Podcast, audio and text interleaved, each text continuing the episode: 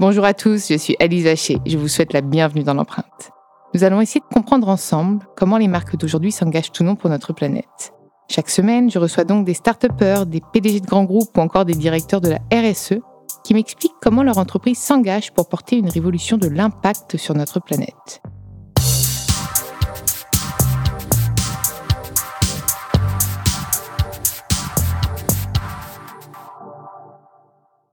Dans ce nouvel épisode de L'Empreinte, j'ai le plaisir de recevoir Bertrand Godino, le directeur France d'EasyJet, la compagnie aérienne britannique à bas prix, pour faire un point sur ses engagements et actions climatiques en vue d'atteindre, euh, si possible, un objectif de zéro émission nette prochainement.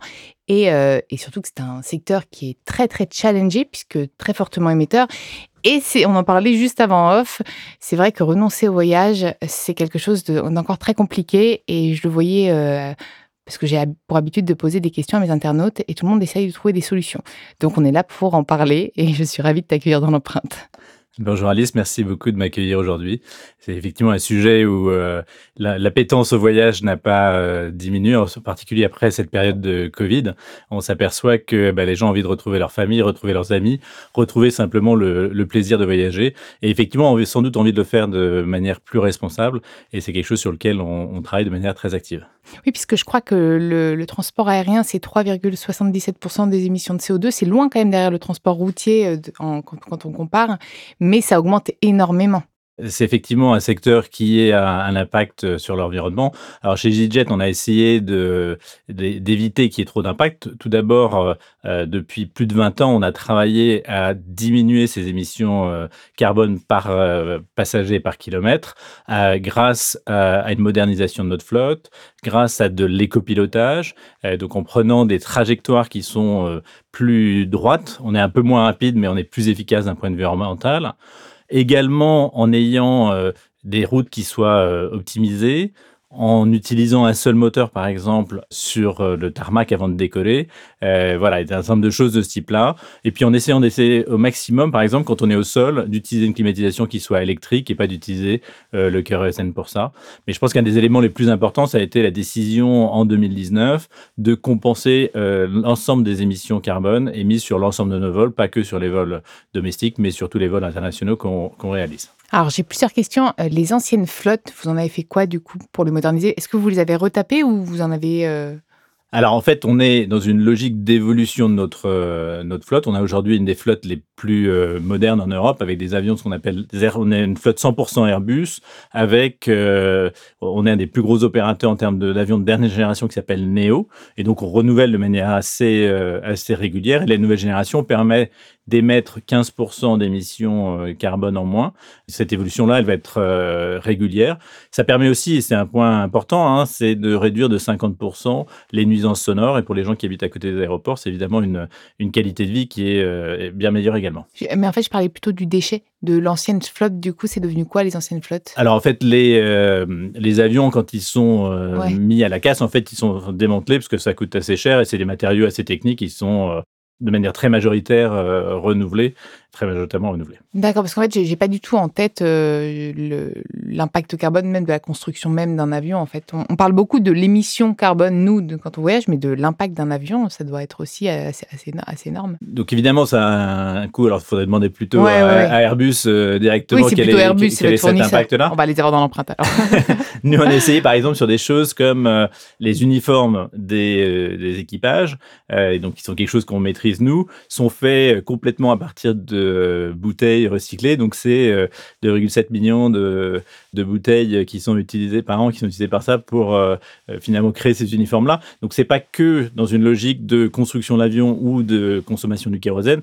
On regarde ça de manière beaucoup plus globale pour dire où est-ce qu'on peut éliminer ou récupérer ces déchets, les recycler. Et puis aussi, c'est évidemment s'assurer que l'ensemble des déchets soient recyclés pour les gens qui consomment dans, dans nos avions. Et puis j'imagine, comme ça, comme, comme vous essayez de maîtriser votre impact euh, complet, il y a le scope 1, scope 2, scope 3 qui sont vos fournisseurs, le scope 3, vous, vous essayez d'aller plutôt vers des fournisseurs euh, les, plus durables possibles. Donc je pense que vous, vous avez aussi conscience de leur politique à eux.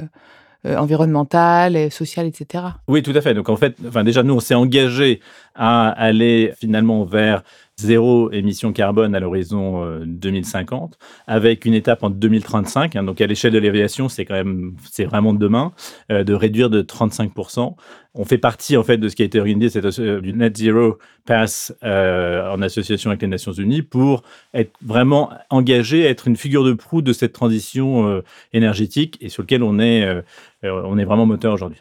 Alors moi, je, vois déjà une question de mes auditeurs, c'est donc je me dois de l'adresser. C'est euh, comment est-ce qu'on peut, parce que la compensation, malheureusement, même si c'est ça permet d'optimiser, euh, de réduire l'impact. C'est pas une solution. La, solution, c'est la décarbonation. Finalement, est-ce qu'on a pour le moment une vraie solution de décarbonation euh, de ce secteur ou pas encore, et que la seule solution, c'est la compensation? Alors, effectivement, la compensation est juste transitoire. On peut pas se dire mmh. qu'on on va faire ça euh, euh, ad vitam aeternam. Je pense qu'il y a un certain nombre d'angles sur la décarbonisation et pour ça, on va vers une électrification de l'avion et donc on va utiliser de plus en plus de parties électriques plutôt que de parties où on utilise du kérosène pour le faire. Et puis surtout, on a un vrai objectif du, et on travaille avec Airbus là-dessus, sur un avion qui utiliserait de l'hydrogène. Et dans ce cas-là, ça nous permettra de ne plus émettre euh, d'émissions euh, carbone. Euh, mais effectivement, c'est c'est pas pour demain et donc on a besoin d'investir dans ces technologies de demain pour moderniser déjà notre flotte aujourd'hui, pour réduire au maximum, pour effectivement compenser à court terme, mais surtout être prêt pour la vraie transition euh, énergétique. Et entre-temps, on a euh, aussi commencé à faire des avions avec des, à faire des vols avec du biocarburant, et donc qui permet aussi d'avoir une, une, solution euh, intermédiaire qui L'avantage, c'est que nous, on fait du court et moyen courrier. Donc, là, on pourra avoir vraiment des vols qui sont euh, à l'hydrogène dans quelques années. Pour le long courrier, ça sera sans doute assez différent et euh, les biocarburants sont sans doute une solution qui sera euh, plus adaptée parce qu'ils n'auront malheureusement pas accès à ces technologies 100% décarbonées pour un certain nombre d'années. Donc ce serait un mix en fait de solutions pour essayer de réduire au maximum l'impact du secteur. Tout à fait. Et puis c'est pas une transition. On va pas attendre la sortie de l'avion à hydrogène pour dire voilà du jour au lendemain cette transition l'évolution actuelle des, générations actuelles s'améliore. Donc nous, on investit et on est très engagé pour continuer à moderniser notre flotte.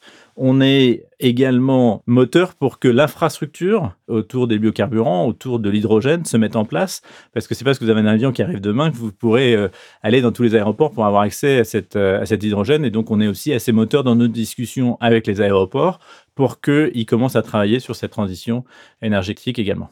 Et en termes de prix, parce que beaucoup de personnes, c'est une question qui revient souvent, on se dit, mais tiens, euh, le train devient plus cher que l'avion. C'est quand même euh, dommage, sachant qu'il y a quand même des, encore pour certains euh, trajets, possibilité de prendre le train. Pour d'autres, c'est plus complexe et peut-être pour des personnes un peu plus compliquées aussi. Et est-ce que l'avion du futur, ou même est-ce que potentiellement ce serait envisageable pour nous dissuader, entre guillemets, de, prendre euh, l'avion, enfin pour nous raisonner? Parce que je pense pas qu'il faille euh, vivre en autarcie, on en parlait en off euh, récemment, certains arrivent à ne pas prendre l'avion, moi j'ai réussi pendant plusieurs années, puis il y a des moments où on, bah, a une famille à l'étranger à aller voir, c'est compliqué. Donc pour se raisonner, est-ce qu'il faudrait peut-être pas augmenter le prix des billets? Mais encore une fois, en fait je, je raisonne toute seule, c'est pas très inclusif parce que ça veut dire qu'une certaine partie de la population pourrait se payer des vols et pas d'autres. Donc en fait, j'ai pas la solution. C'est pour ça que je te la demande. Donc en fait, un des points importants pour EasyJet, c'est qu'aujourd'hui, on cherche pas à être en concurrence avec le train. Si vous avez un trajet de deux heures, c'est évidemment plus intelligent de prendre le train pour aller à cette destination-là. Et à la fois d'un point de vue économique pour nous et d'un point de vue environnemental, c'est pas notre positionnement. Nous, il y a un certain nombre de choses que l'on fait euh, qui sont assez différentes du train. Alors déjà, effectivement, ça permet d'aller euh, sur des îles, ça permet d'aller euh, plus loin, parce que le train ne permet pas forcément. L'autre élément, et je vois par exemple en France, on a 1800 employés répartis sur sept bases. Donc, on est à Orly, on est à Roissy, est, on est aussi à Nantes, on est à Bordeaux, à Toulouse, à Lyon, à Nice, où on a des personnels qui sont basés là-bas. Et notre politique, c'est pas de faire tout repasser par Paris, mais c'est d'avoir une politique de point à point et donc de réduire la distance. Et si vous prenez malheureusement la façon dont on a organisé la France, euh, d'un point de vue ferroviaire, il faut toujours passer par Paris. Mais si vous allez du sud-ouest au sud-est, si vous repassez par Paris, ça va vous prendre un temps fou et ça sera, euh, ça sera pas très euh, confortable. Et donc, nous, on cherche avant tout à avoir le point le plus court. Et donc, c'est aussi une façon de réduire son impact euh, environnemental et d'offrir un service qui permet aussi aux régions euh, d'être connectées entre elles et d'éviter ce côté très centralisé de la France, mais aussi de permettre de partir de Nantes, de Toulouse pour aller au Royaume-Uni, pour aller au Maroc, etc. Soit pour des raisons professionnelles, soit des raisons de vacances, soit pour aller voir sa, sa famille ou ses amis. Et pour ça, on est vraiment très attaché à cette notion de vol direct. Ensuite, pour la question du prix, en fait, le prix suivant quand vous achetez votre billet de train, votre billet d'avion, le prix n'est pas toujours le même. Euh, effectivement, nous, notre objectif, c'est d'offrir un bon rapport qualité-prix. C'est pas d'être les, les moins chers et de faire euh, vraiment le, prix le plus bas. C'est d'avoir un, prix qui soit attractif et qui soit en particulier dans la construction du prix, suivant si vous avez des bagages, pas de bagages, vous n'allez pas forcément payer le même prix. Et donc, vous allez permettre à des gens de voyager, même s'ils n'ont pas de gros moyens. Et on ne veut pas que ça soit un moyen de segmentation de la population. Hmm. Oui, donc d'inclusion. Est-ce que l'avion à hydrogène, enfin, juste à hydrogène, mais l'avion, on va dire, zéro carbone ou beaucoup moins carboné sera plus cher du coup, puisqu'il y aura beaucoup de tech? Alors, c'est un petit peu, euh, c'est encore un tout petit peu tôt pour, euh, pour, le, savoir. Euh, je pense que l'objectif des, des, constructeurs d'avions, c'est d'arriver à avoir un modèle économique qui soit viable pour les compagnies. Parce que si vous avez un avion qui coûte quatre fois plus cher, du carburant qui coûte fois plus cher, hmm. et que vous, vous battez avec, euh, en concurrence avec des avions d'ancienne génération, en fait, ça ne va pas, euh, enfin, les gens ne vont pas investir. Donc, on est, nous, on est plutôt dans une, on est assez convaincu qu'il y a des moyens d'arriver à des prix qui soient euh, compétitifs.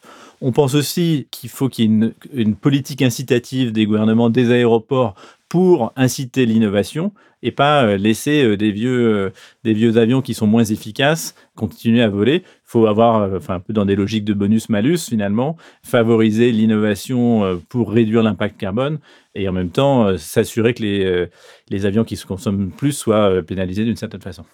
Et le secteur de l'aviation donc se porte bien, c'est ce que tu me disais. Finalement, ça, le post-crise ça n'a pas réduit les, les, ah, En fait, en fait l'appétence au voyage, l'appétence au voyage euh, n'a pas, euh, pas diminué? N'a pas diminué. ce qui est sûr, c'est que les, les compagnies aériennes ont beaucoup souffert pendant la crise, donc elles ont besoin de rembourser leurs dettes, et donc c'est relativement difficile avec un kérosène qui a beaucoup augmenté, le modèle économique est quand même compliqué, mais, euh, mais c'est sûr que les gens ont envie de voyager, et donc on, on voit des taux de remplissage qui sont élevés et que les gens sont, sont motivés, et donc c'est ça qui, qui compte aujourd'hui.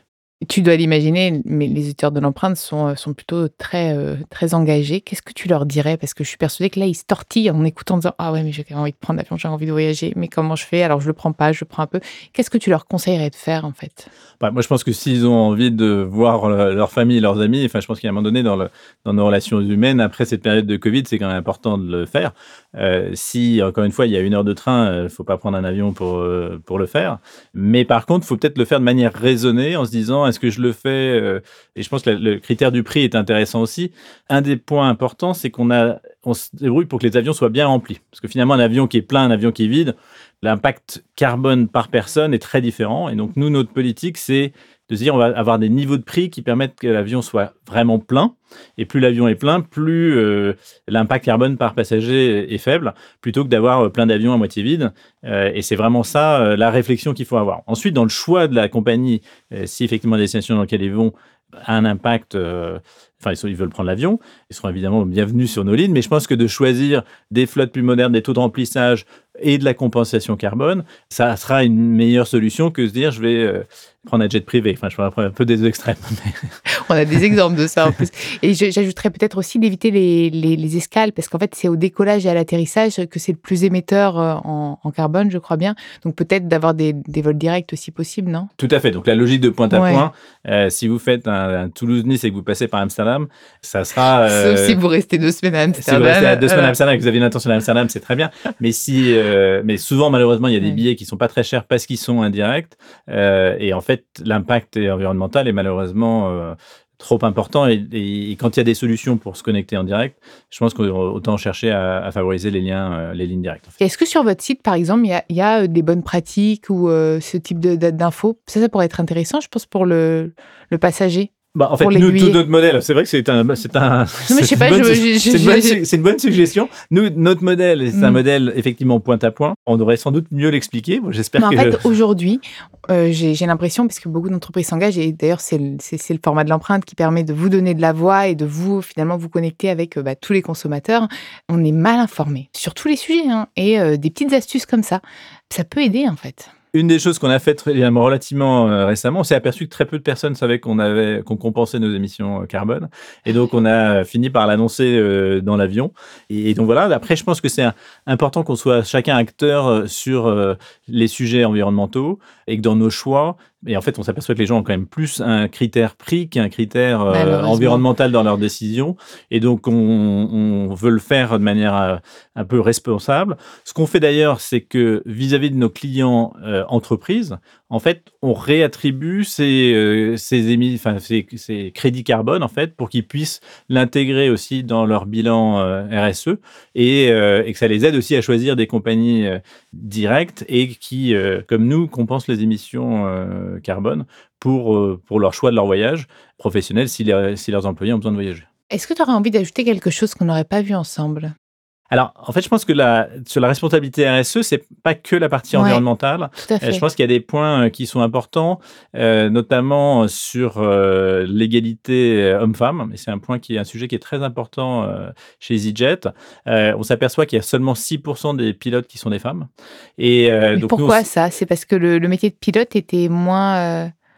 Ouais, c'est vrai que même moi, dans ma tête, ah, je t'imagine un pilote, je vois tout de suite un homme. C'est bizarre, hein Bah, ce qui est un peu dommage. Donc, nous, on s'est mis un objectif euh, depuis euh, 2018 d'avoir 20% de nos recrutements qui soient des femmes. Mais on s'aperçoit qu'en fait, c'est difficile d'avoir 20% de candidates.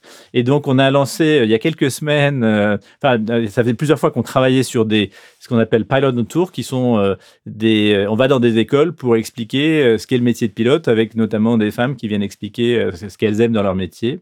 Et, euh, on a fait quelque chose qui est relativement amusant pour le lancement de Top Gun.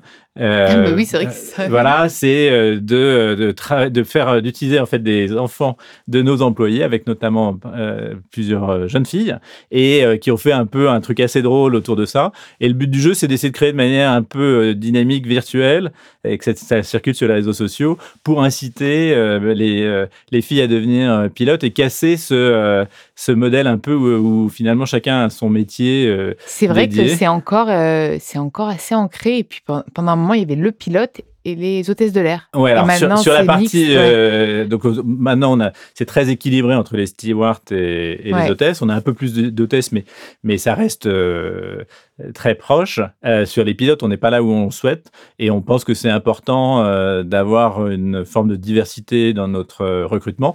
Mais on s'aperçoit qu'il faut pas le faire. À, c'est pas à quelqu'un qu'on va employer à 25 ans, c'est d'arriver à aller voir des enfants à 10, euh, 15 ans dans leur choix d'études pour qu'une petite fille puisse se projeter pour être, euh, pour être pilote. Et je pense que c'est vraiment un beau métier. Les gens sont vraiment passionnés, mais il n'y a pas de raison qu'il y ait des freins euh, psychologiques pour que les filles ne le fassent pas. Et donc, on est euh, particulièrement moteur sur ces, euh, sur ces sujets-là. Et on pense que dans le rêve du voyage, on a besoin euh, de rêver aussi sur le métier. Et je pense que nos employés euh, euh, enfin, sont des gens absolument passionnés. Je les remercie et félicite pour euh, le travail euh, qu'ils font, parce que c'est pas toujours, euh, pas toujours facile. C'est une grosse responsabilité. Et donc voilà, donc on est euh, cet équilibre et euh, pour essayer aussi d'avoir un impact sur la société euh, au sens plus large dans l'égalité homme-femme. Super. Donc, mesdames, vous savez, en plus, l'avion à hydrogène arrive bientôt. Donc, postulez à fond si vous c'était ça qui vous freinait. Et puis, sinon, non, mais c'est vrai que c'est encore des métiers où je pense qu'il manque, manque de femmes. Donc, super cette initiative. C'est c'est tout Est-ce que tu as encore envie de rajouter quelque chose qu'on n'aurait pas vu ensemble On a un petit peu de temps, je pense? Euh, bah, je pense que cette envie de voyager, euh, elle existe. Cette envie de voyager de manière euh, responsable, il faut, faut tous qu'on l'ait. Il faut qu'on arrive simplement à, le dire. C'est pas il y a les gentils il y a les méchants. C'est se dire comment on peut essayer de le faire de la manière la plus responsable possible. Et puis réfléchir vraiment à ce qu'on se disait au début, c'est il faut qu'on fasse cette transition. Ça va pas se faire du jour au lendemain. Il faut vraiment que euh, on, se dise bah, si euh, finalement euh, on investit sans punir pour autant systématiquement, mais plutôt avec une logique de motivation et d'aide, on va vraiment réussir à faire cette transition énergétique. Et encore une fois, nous, on est très engagés sur cette course au net zéro et, on a envie que les gens le sachent et qu'ils aillent le dire un peu partout. Super, bah merci beaucoup. Et puis oui, on, cherche des solutions vraiment. Je pense que c'est important, ça nous redonne espoir parce que cette pandémie nous a fait prendre conscience qu'on avait soif d'aller vers les gens, découvrir le monde, même s'il y a plein de choses à découvrir aussi à côté de chez soi. Et, euh, comme tu le disais très bien, bah, tout ce qui est accessible en train, on le fait en train. Et quand c'est un peu plus loin, bah, peut-être qu'on reste un peu plus sur place. Et, c'est peut-être aussi les personnes qui le prennent trop fréquemment pour faire des allers-retours dans la journée. Ça, peut-être qu'il faut quand même vraiment euh, chacun piloter. Euh, on est quand même tous acteurs de de sa consommation et de ses émissions. Donc euh, voilà, je vous encourage, je ne vous blâme pas.